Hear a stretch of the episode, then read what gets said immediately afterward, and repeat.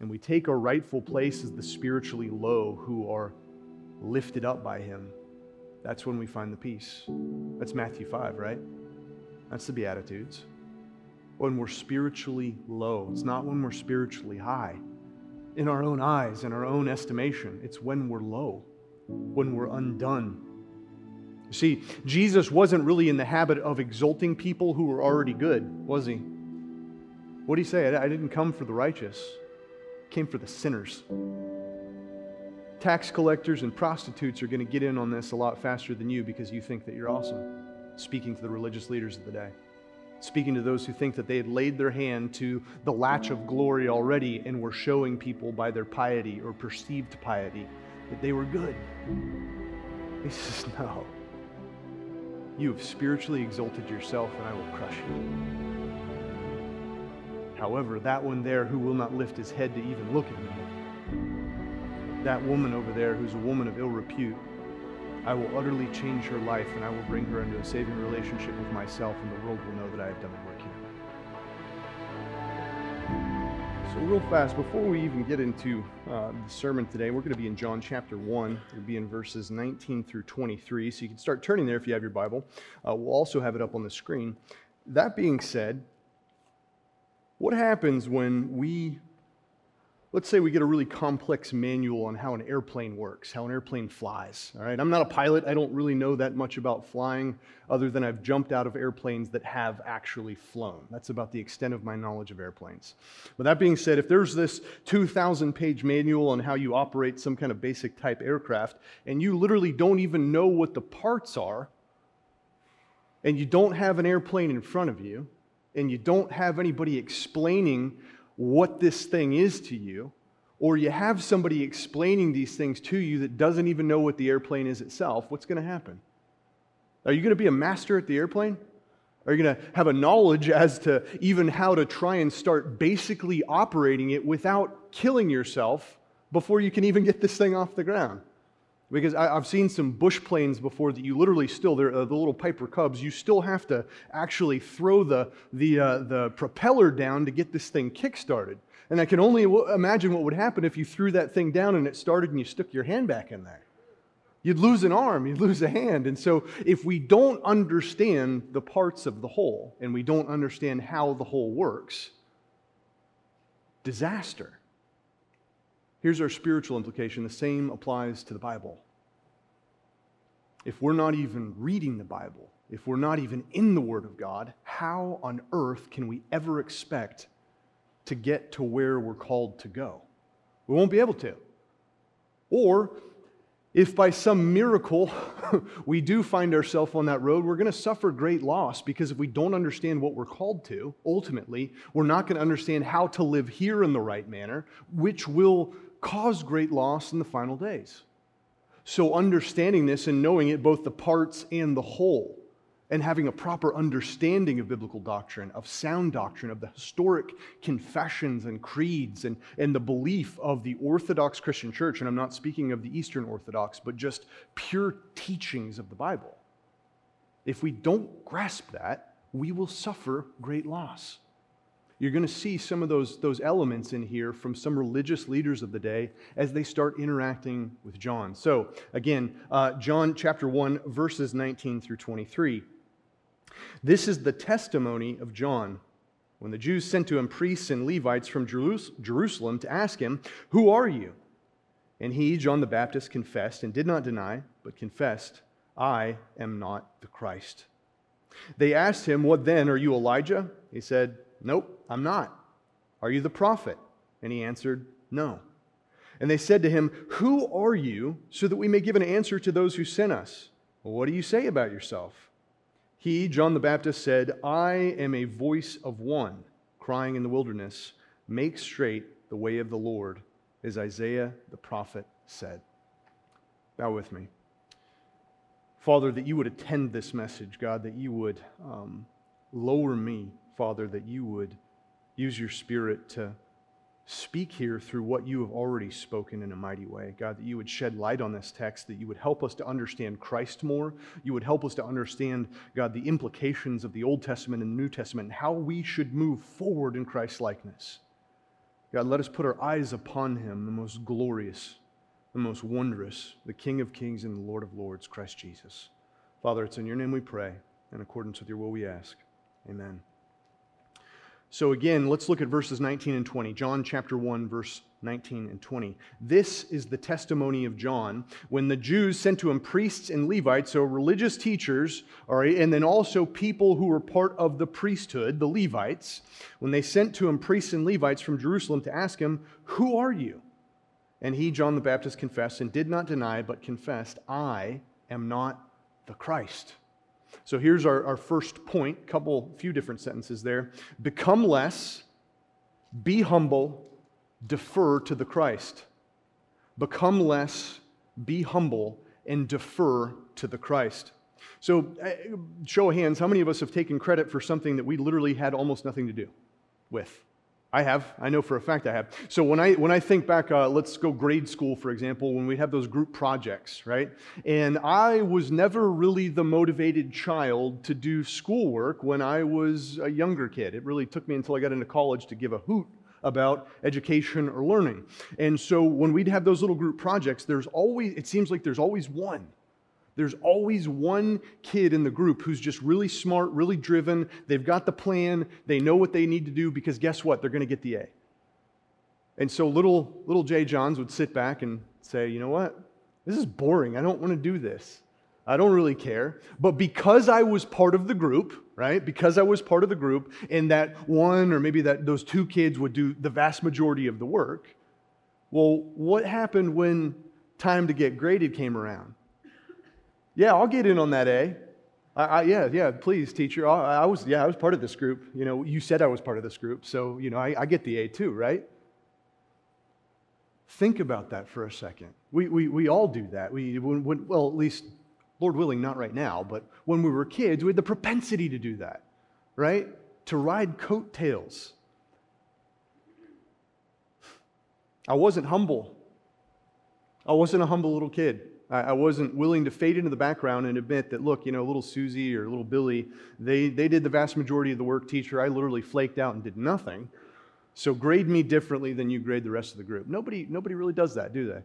No, they want to take work for, or take the credit for something they haven't done. And so today we, we'd look at, you know, a famous person or a, a, a, an athlete with an entourage or a fan club. Same principle. They want the glory of another. They don't care about what they've done. They want the glory of another or they want the benefit of another. Hmm. They want the attention for something that someone else has done. I want you to consider John here and understand at this time, eh, he, he's kicked up a lot of religious fervor. There's a lot of people paying attention to this guy. Uh, he was doing amazing things. He was calling uh, Jews and Gentiles alike to repentance. We know that Roman soldiers were coming, and, they, and he was at least, at the very least, preaching to them from the Jordan River. And, and he had kicked up this massive following out in the desert. He kicked up enough interest that the religious authorities were starting to want to figure him out because things were happening that they weren't used to. But look at what John the Baptist did in verse 20. He says, I'm not the Christ. Now, if he said he was the Christ, by proxy, immediately he could have had more followers. Off the bat, boom, instantly, more followers.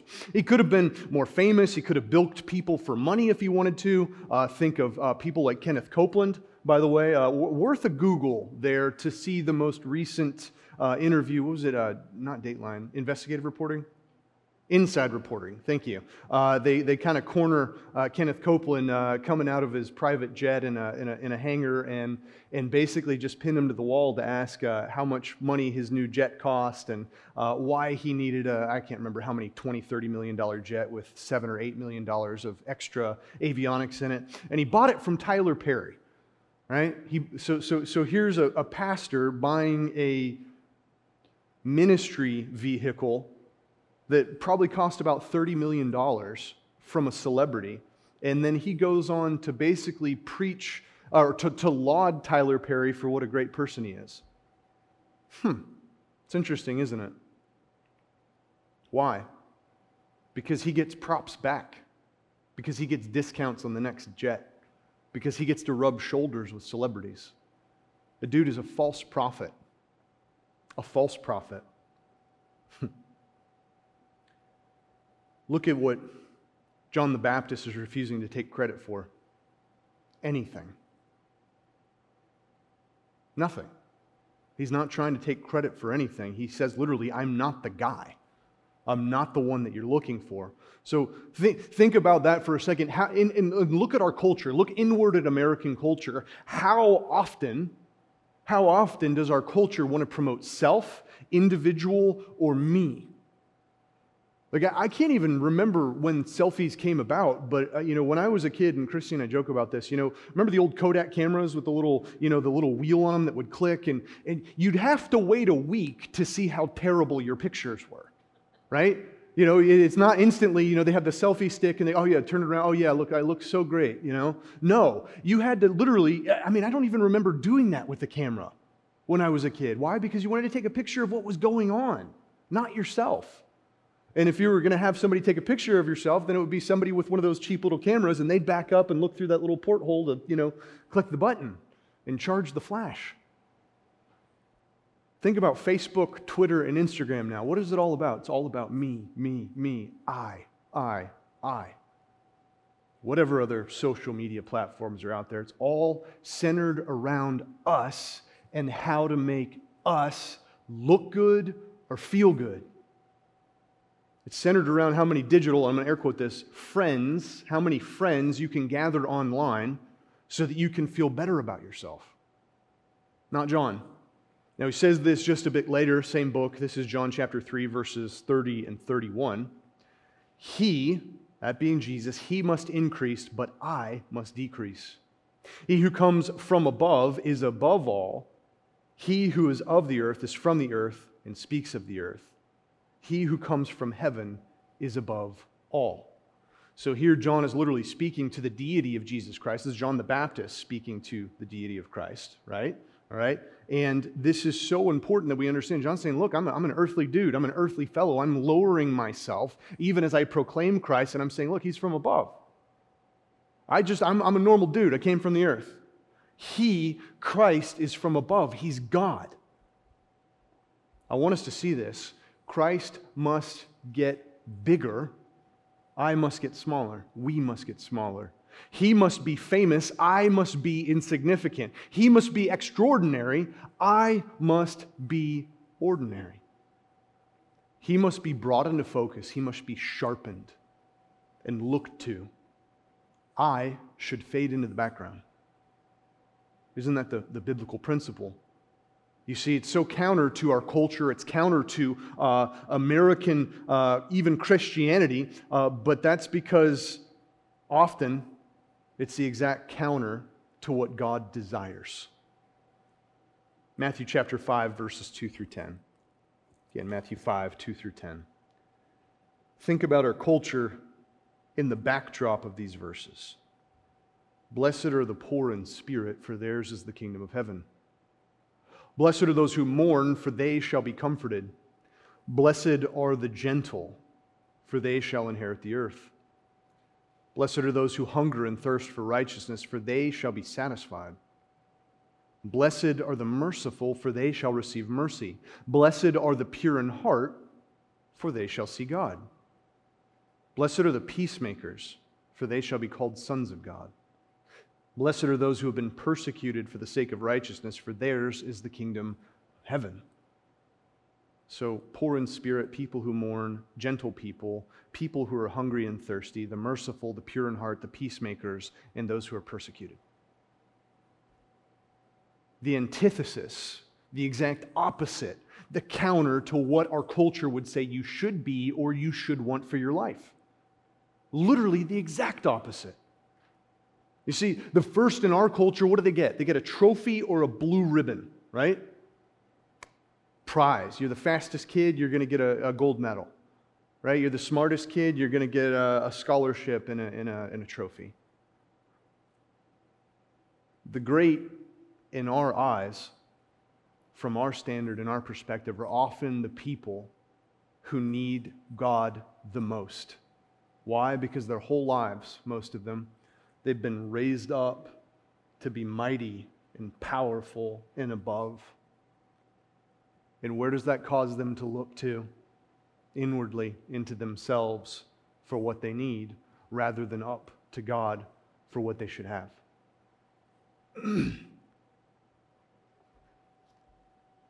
Why should I be poor in spirit? Thinking back to the Beatitudes, why should I be poor in spirit when I know that I can have literally everything that I want from an earthly perspective with enough money? Why should we mourn when we can drown our pain in alcohol or drugs? Why be gentle when we can crush people with our words or our fists or our armies? Why hunger and thirst for righteousness when I can join any religion I want to that will satisfy my own lusts and tickle my ears? In a culture of rampant immorality and pornography, why should we have a pure heart? Why should we be peacemakers when we can burn down a city? Because we feel like we've been maligned in some way. Why should we want to be persecuted for the sake of Christ? Because godliness in biblical living is diametrically opposed to the world. I want to say that again. That's a good point there. Because godliness and biblical living is diametrically, it is an exact opposition to the world. It is counter to, it is different than, it is other than. And so, what does the world do? Just like Isaiah when he steps into the presence of the holy, they vomit up their sin because they realize that there's something different there. Think about that for a second. They literally do it. What, what, when Jesus shows up and he calls Peter for the first time, Peter says, Lord, leave me. I'm a sinful man. Go away from me. What does Isaiah say when he's brought into the proximity of, of God in the temple? Woe is me, for I am undone. I am a man of unclean lips. I come from a people of unclean lips. Ah, let's go even back further. Uh, Mount of, uh, excuse me, uh, Mount Sinai when Moses comes down, his face is literally glowing. From, and literally, this is in the biblical account, his face was glowing with the reflected glory of God. And the people, who I would argue were in excess of 2 million if you count women and children, the people, a group of close to 2 million people, is looking at him and they're terrified of him. And what do they want him to do? Cover your face do not let God speak to us. You speak to us, Moses, because if God speaks to us, we'll die. Think about that. Dwell on that. Biblical standards, biblical living, and biblical things are literally in the exact opposite corner of what the world says to do, be, act like, or think like. Because God flips the things that we have perverted on their heads. Because if we're truly walking out the Beatitudes, we won't rot in this body of flesh and die eternally. You see, when we flip the script, we see the words of Christ crush our culture by saying things like this. Look at Matthew 20, verse 16. So the last shall be first, and the first last. Isn't that what John the Baptist was just doing? They looked to him. He could have had a, a, a, a position of preeminence. And he says, No, look away from me, look to the Christ. Don't look at me, look at the Christ. John said it. He says, What? It's the Christ, it's not me. Make him preeminent. Make him the focus. Make him your priority. Make him your Alpha and Omega, the beginning and the end of your life. Why? Because he is, whether you like it or not. Because he said he is in Revelation. I am the Alpha and the Omega. I am the King of Kings and Lord of Lords. And this is one of the things that I, I, Bad J wants to jump out and scream at people when they say things like this in their evangelistic endeavors. Make Jesus Christ the Lord of your life, brother or sister. Let, let, let, me, let, me, let, me, let me back up for a second and say, let's get back to the Bible for a second. I want you to understand that whether you love him you hate him, you don't care about him, or you do not even know him. Jesus Christ is the Lord of your life. He is the Lord of your life. Because if he is sovereign, which the Bible clearly asserts that he is, If he is sovereign, then he is over all things, even your wicked heart with your free will against him. So don't give me that evangelistic garbage that you can just come and make him the Lord of your life. He is. Whether or not you will bow your knee to him in this life is the question. Because the question is not, will you bow your knee to him when he comes back seated in glory? Because he will carry with him a rod of iron, and out of his mouth will go a sharp two edged sword with which he will smite the nations. And every knee will bow, and every tongue will confess that Jesus Christ is Lord. Hmm. When we do this, when we look to Him and we admit the fact that He is those things, when we do this, and we take our rightful place as the spiritually low who are lifted up by Him, that's when we find the peace. That's Matthew 5, right? That's the Beatitudes. When we're spiritually low, it's not when we're spiritually high. In our own eyes, in our own estimation, it's when we're low, when we're undone, you see, Jesus wasn't really in the habit of exalting people who were already good, was he? What did he say? I didn't come for the righteous, I came for the sinners. Tax collectors and prostitutes are going to get in on this a lot faster than you because you think that you're awesome. Speaking to the religious leaders of the day, speaking to those who think that they had laid their hand to the latch of glory already and were showing people by their piety or perceived piety that they were good. He says, No. You have spiritually exalted yourself, and I will crush you. However, that one there who will not lift his head to even look at me, that woman over there who's a woman of ill repute, I will utterly change her life and I will bring her into a saving relationship with myself, and the world will know that I have done a work here. Because I can tell you for a fact it is a lot different when God takes someone who, by the world's estimation, is perfect I'm going to air quote this, and changes them, and then they become a Christian. As to when he takes someone who knows that they are spiritually wicked and evil before him, and when he changes their life, regardless of how much sin they have or they haven't had by the world standard in the past, when he changes their life, what do those people do? They take off like a rocket. They realize what has been done for them. They realize that, uh, again, whether they weigh it against society and their our idea of what is good, or we just know for a fact that literally there's nothing that we can do to make ourselves better. He takes both those people. He says, Look, both of you deserved grace. excuse me, both of you were undeserving of grace, entirely undeserving of grace. And it was by grace alone, through faith alone, that you're saved. That's Ephesians chapter 2. That's why I scoff at the conversion testimonies of people like Kanye West, Justin Bieber, Russell Brand, and the like. Why? I'm living in rampant immorality. I have millions of dollars. I have more cars than most people have children. I have this, this, this, this, this, and that. And I will give none of that up I will change none of my lifestyle. And even if I try and profess that I'm a Christian, I will demonstrate very quickly with my words that I do not know him, I do not love him, and I do not care about him because I will just look at this Jesus thing either as a new money making venture, a new song that I can write that will make me millions and make me more rich, in a way at which I can continue to curse God and live the life that I want to right now.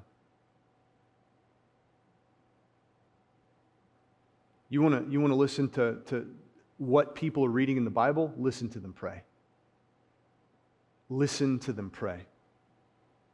Because I can tell you this when I hear people who don't know much of God start saying things that are doctrinally correct or start sounding a lot like Scripture, I know for a fact they're reading the Bible. When I have people do nothing but pray about God's general revelation, what do I mean about that? The sun, the moon, the stars, the sky and that's all their prayers ever are, there's zero scriptural or doctrinal content to them, I know for a fact they're not reading their Bible.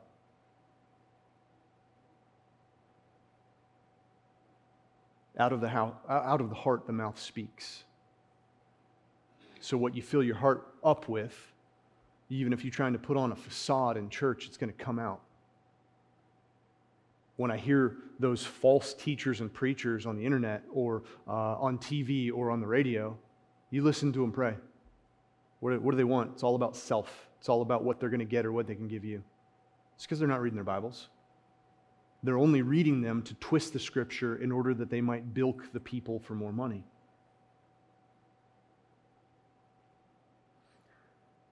This is shocking, but it's true. Jesus was in the habit of kicking people's metaphorical spiritual chests in with the truth of God. This is, this is how a lot of people think that Jesus does his work in people's life. Hey, hey, will you just let me in? I'm this homeless beggar on the outside. Will you please just let me in? No, Jesus violently wrestles your spirit to the ground because your spirit, if you are not his, hates him. There is no one good, no, not one. There is no one who seeks after God, no, not one.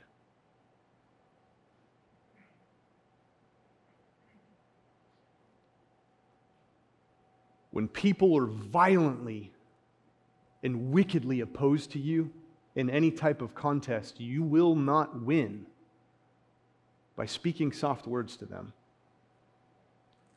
If a meth addict comes in here, uh, we lived in the Appalachian Mountains for three and a half years, and or three about three years, and we would literally have people who were so out of their minds, they walked around like human zombies. We called them that. They look like zombies. They're, they're literally their flesh is rotting They've picked it all off. Their, their eyes are sunken back into their heads. They have almost no body fat, so they look like skeletons, and they just stumble around. And we would have people at stop signs or stoplights sometimes just not, not even knowing what they're doing, walking over and try to get into our vehicles while we're at a stop sign or a stoplight.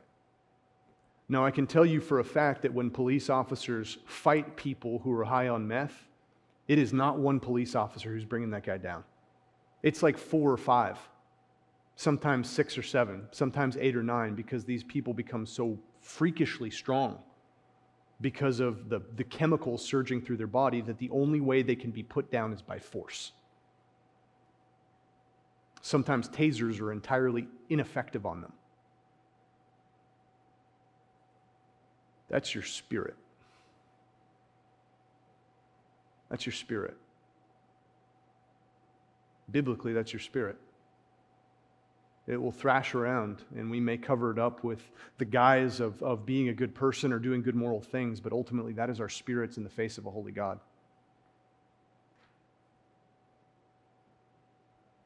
Jesus Christ was a brutal yet loving surgeon.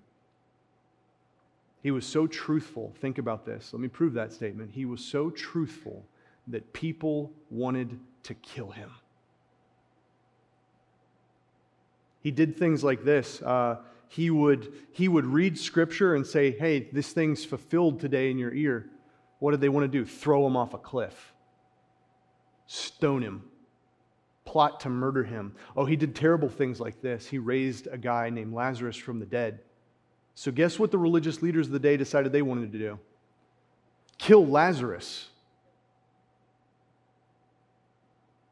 Kill Lazarus, the dude who just got back, brought back from the dead. Let's kill Lazarus so that we can try and defame this guy over here who performed this mighty miracle in front of many. Hmm. He told them their condition, and they said things like this.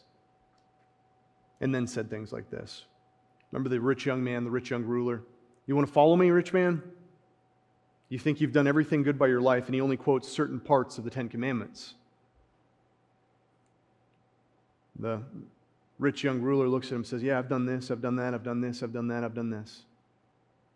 He says, You lack but one thing. Go and sell everything you have and follow me. What does it say about the rich young ruler? What did he do? He walked away very sad, downtrodden because Jesus Christ literally looked through him and said, This is your idol. This is the thing that you worship. It's your wealth. Now, understand what I'm saying here. It's not wrong to have physical property, it's not wrong to have money. But that was this man's idol. And so, what did Jesus do? He raised, he raised him up that he might tear him down. Have you done this, this, this, this, and this? And the rich young ruler says, Yes, I've done all those things. Feeling pretty high at that point. And then the gut punch comes in by Jesus. Then get rid of all the things that you actually love and follow me. He couldn't do it. Why? Because of his exalted state, because of his self aggrandizement, his pompous view of his own life that was blocking the glory that Christ would have brought to him. That's why Jesus would utterly destroy people's pride and lower them that he might spiritually exalt them. He does that. As Jesus is culturally radical, and he's not this soft, this soft-handed hippie, right? He's not the blonde-haired, blue-eyed surfer boy in children's cartoons. He's the Christ, the conquering Christ. And I want you to understand that this man chased people out of the house of his father twice. And at least in one of the accounts, he braided a whip to chase them out of the house with. That means he took time to create the device with which he drove them out of the temple. That's the biblical Christ, because he did things like that, yet he was still perfectly loving. I want you to see, I want us to see that we must decrease, we must focus on the Christ, and we must look to the cross. Our next set of verses, John 1 21 through 23. John 1 21 through 23. They asked him, What then? Are you Elijah? He said, Nope, I'm not. Are you the prophet? And he answered, No. Then they said to him, Who are you, so that we may give an answer to those who sent us? What do you say about yourself? He said, I am a voice of one, crying in the wilderness, Make straight the way of the Lord, as Isaiah the prophet said. Excuse me. Our next point, final point, be a voice for Christ. Be a voice for Christ. Now, we, we know that John wasn't the Christ. He said, No, I'm not the Christ. Then we see that he also said, No, I'm not Elijah. And no, I'm not the prophet. No, no, no. This made the Jews pretty confused, to be perfectly honest. They, they, they heard this in Malachi 4 5. Behold, I'm going to send you Elijah the prophet before the coming of the great and terrible day of the Lord. That's Malachi 4 5. But like many people who profess Christianity today, they were flawed in their interpretation. Think about that. Remember how we talked about the airplane manual at the beginning? They were flawed in their interpretation of what the scripture actually meant. Like many people who profess Christianity today, they couldn't see it. They couldn't put their eyes on it. They, they literally believed that the physical Elijah was going to come back after being taken up by God in the Old Testament. They thought the guy who slaughtered the 450 prophets of Baal in 1 Kings 18 was going to come back. They're a bit flawed in their hermeneutic. That's the science of biblical interpretation. We see that Jesus, who is God, ultimately helps us in the New Testament understand what's going on. Matthew 11 14. Jesus said, And if you are willing to accept it, John himself is Elijah who was to come. It's Matthew 11, 14. Matthew 9, 13. But I say to you that Elijah has indeed come, and they did to him whatever they wished, just as is written of him. So we, we, we still, that's a little bit difficult for us to grasp still, so we still have to sharpen it. This is Gabriel, sent by God. Gabriel the angel said this to John the Baptist's father in Luke 1, 17. Luke 1, 17. It is he who will go as a forerunner before him in the spirit and power of Elijah I'm going to read that again. It is he who will go as a forerunner before him in the spirit and power of Elijah to turn the hearts of the fathers back to the children and the disobedient to the attitude of the righteous, so as to make ready a people prepared for the Lord. But the priests and the Levites who had been sent by the Pharisees asked John the Baptist something that, in addition, there, that betrayed their lack of biblical understanding. It's, it's hard to catch, but we're, we're going to see it here in the text. It's really awesome. They move from, remember, it was Christ in the beginning. They just asked him if he's Elijah. He says no. Now what are they going to ask him? Are you the prophet? No, no, no. Christ and the prophet. Hold on to that. Let that rattle around in the back of your head. Are you John the Baptist the prophet? Where did they get that from? Which prophet are they talking about? What's the concept? Well, the prophecy comes from God speaking to Moses in Deuteronomy 18:15. The Lord your God will raise up for you a prophet like me from among you, from your countrymen. You shall listen to him. This is interesting because they didn't understand the meaning of the prophet and the Christ. Remember, they asked John if he was either one of those, but they failed to recognize that the prophet, who is Christ, is also the Christ. So they basically just asked John the Baptist twice, Are you Christ? And they didn't even realize that they had messed that up. That's really interesting, isn't it? Now, if Jesus were to hear this, I can see Jesus literally burying his head in his hands and crying. Here, the Israelites, God's chosen people, are so focused on the wrong thing with the wrong motive that they entirely pass up the references of the prophet in Deuteronomy 18 as being the Messiah. You see, that exact verse out of Deuteronomy is directly quoted by Peter in the second Christian sermon ever preached Acts chapter 3, verses 22 and 23. Acts 3, 22 and 23.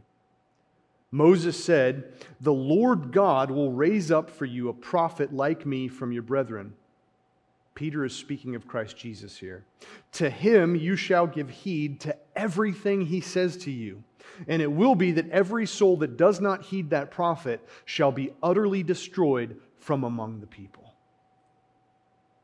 You see how dangerous it is when we don't read, know, or understand the Bible religious leaders of Jesus' day were guilty of doing things like that.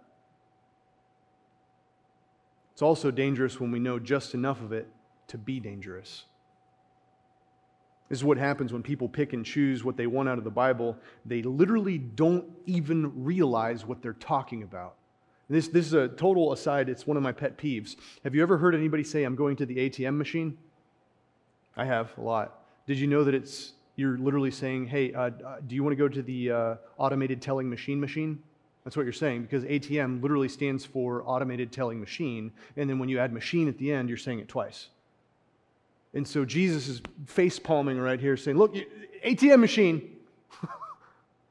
you're asking if he was the Christ. Now you're asking if he's the Christ. You're asking the same thing. You're saying the same thing. But you don't even realize it. You don't even understand it. their, their reasoning becomes ridiculous. They will gnash their teeth at the truth and ignore sound doctrine and scripture that refutes their position. Think about that. Out of, the how, out of the heart, the mouth speaks. They will betray their position with the words that they speak. And man, you want to step into a scriptural ring with someone who knows the Bible? Jesus. Dangerous dude to step into the ring with. And even if you thought you knew a little bit of the Bible and you tried to bring that to Jesus, what did he do? Crushed people with further scripture. Lovingly and kindly. Yet he would not let their flawed interpretation stand because he knew it was an affront to God. It was an affront to himself because he himself wrote the word.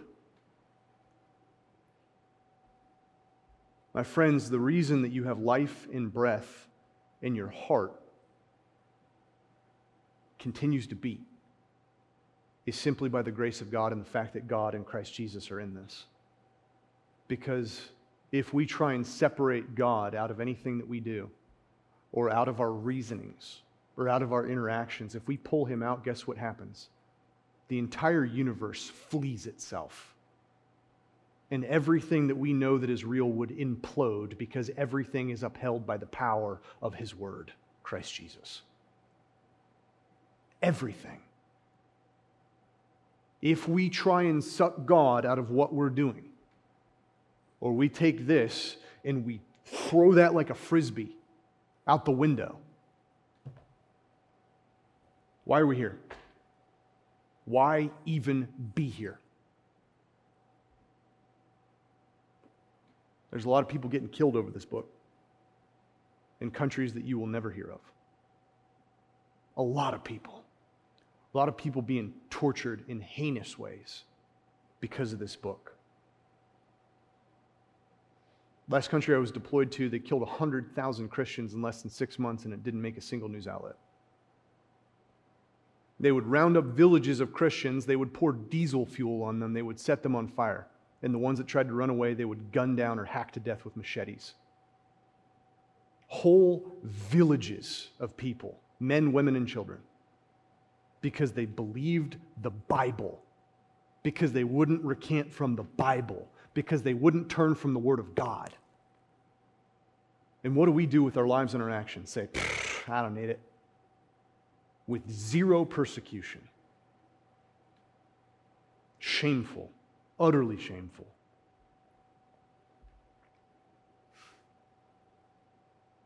Finally, after the repeated failures of the religious leaders to identify John the Baptist, they ask him, and I can hear their anger and their frustration when they ask John this well, then who are you? So that we could give an answer to those who sent us. What do you say about yourself? What did John the Baptist say? He said, I'm the voice of one crying in the wilderness, make straight the way of the Lord. Here was the direct quote he alluded to in Isaiah chapter 40, verses 3 through 5. A voice is calling, Clear the way for the Lord in the wilderness, make smooth in the desert a highway for our God. Let every valley be lifted up, and every mountain and hill be made low, and let the rough ground become a plain, and the rugged terrain a broad valley. Then, then the glory of the Lord will be revealed, and all flesh will see it together, for the mouth of the Lord has spoken. So, by the way, that's the rock of our salvation, Christ Jesus. John cried out the truth. Guess what it cost him? His head on a silver dish. Literally. Jesus cried out the truth. Guess what it cost him? His life on a tree after he got almost beat to death by Roman soldiers. Stephen cried out the truth. They dug a pit, put him in it, filled it up likely to his waist, and then threw rocks at his head until he died. If I start in the book of Matthew and I go to the right in the New Testament, I haven't even made it through Acts chapter 7 yet. That's Christianity. That's real Christianity right there. Now, I want to prepare you. I must prepare you, and I am called to prepare you. I am called to warn you. That is one of the primary jobs of a prophet in the Old Testament was to relay the words of God to the people, to warn the people, and to instruct the people. I'm not a prophet. I don't think that I am in any way whatsoever. However, the Puritans, if I go back a few hundred years, would say that teaching and preaching is the art of prophesying. That you're relaying the word of God to the people that you're, uh, you're explaining what God wants or what He's teaching to the people. And everyone here knows that our society is literally falling apart. Everyone knows. Wake up to it. If you, if you, if you don't realize that, you're hiding under a rock.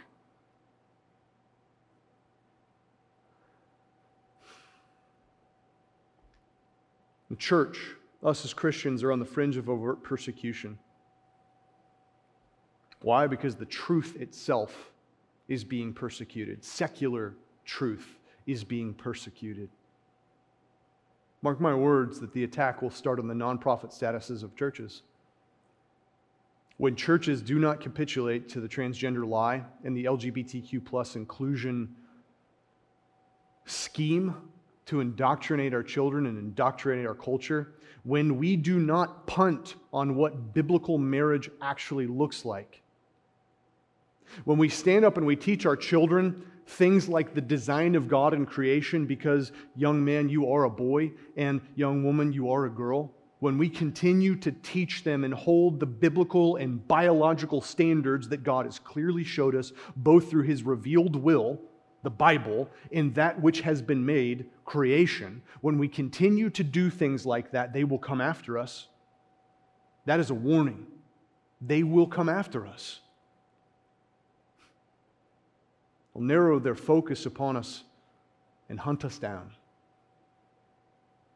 Think back to Nazi Germany. Think back. This is, this is not too long ago in a historical sense. Look at how the evangelical churches in Nazi Germany stood against Hitler once he started doing things like putting a sword and a copy of Mein Kampf at the front of the sanctuary of every church. Bow to the culture or we will put you in a prison camp. Look at the Protestants who stood against the Pope in Rome in the 16th and 17th centuries. Look at the past. Understand this is why we must be a voice of one crying out that Jesus is Lord. There is salvation in no other, there's hope in no other. He's real, He's God, He's King, and He's Lord. Bow with me. Father, that we would be a people about our Father's business. Lord, that you would continue to point us to the Christ, that you would show us, Father, the deep need for you. Lord, but at the same token, we get to cry out the most glorious truth that we could ever possibly lay our hands to, and that is the truth that Jesus is Lord. That Jesus is salvation. That you sent your Son to die a penal substitutionary death on a piece of wood that you yourself created in order that you might pour out your wrath against those who hate you with their lives and appease your own wrath by slaughtering your own son and drawing sinners into a relationship with yourself through faith and repentance. God, we are in desperate need of you in these times, Lord. Encourage us, strengthen us, uplift us, undergird us, sustain us, push us forward, and do not let us take our eyes off the Christ, and do not let us fault on the truth. You have promised us great power from on high, Lord.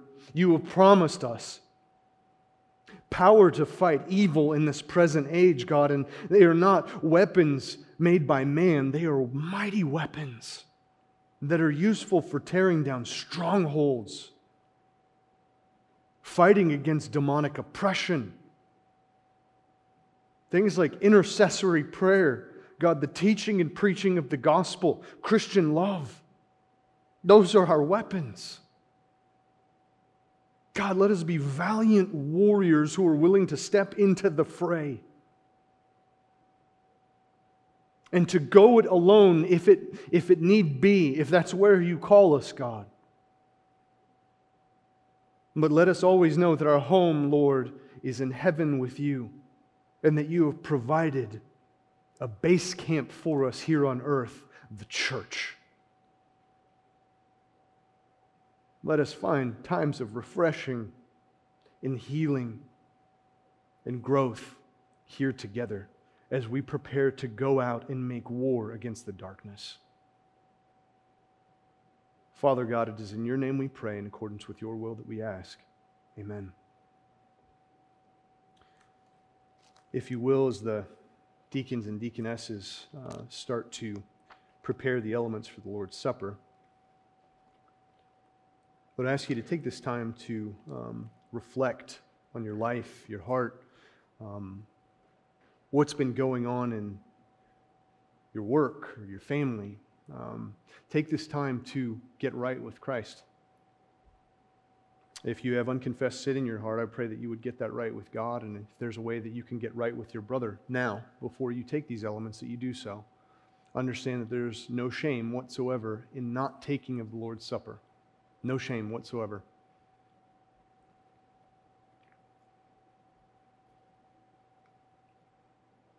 Take this time to pray and to seek God's face.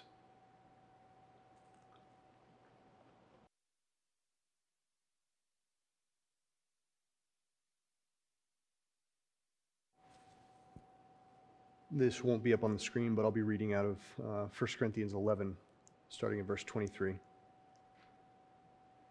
And before we read, please bow with me in prayer. Father, that you would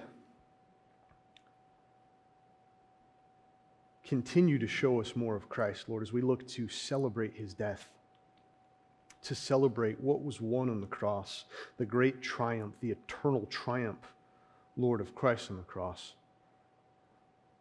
let us remember, God, to give thanks to Him, thanks to you, thanks to the Spirit. Father, the for the blessings that we have in this life through Christ Jesus, God, not these material things, Lord, but the spiritual blessings. Yeah, because we know whether we have much or we have little or we have nothing, that if we are yours, you cannot be taken away from us. and we cannot be taken away from you. God, that you would bless us as we prepare to go from this place. God, to do evangelistic and missionary work in Wakeman, Ohio, and in the surrounding communities. Let us be faithful in that endeavor, God, and strengthen us, encourage us, and give us faith that our Savior has won at Calvary everything. Father God, it's in your name we pray, in accordance with your will we ask. Amen. 1 Corinthians 11:23. This is Paul's account of the Lord's Supper. For I received from the Lord that which I also delivered to you, that the Lord Jesus in the night in which he was betrayed took bread, and when he had given thanks, he broke it, saying, "This is my body, which is for you. Do this in remembrance of me."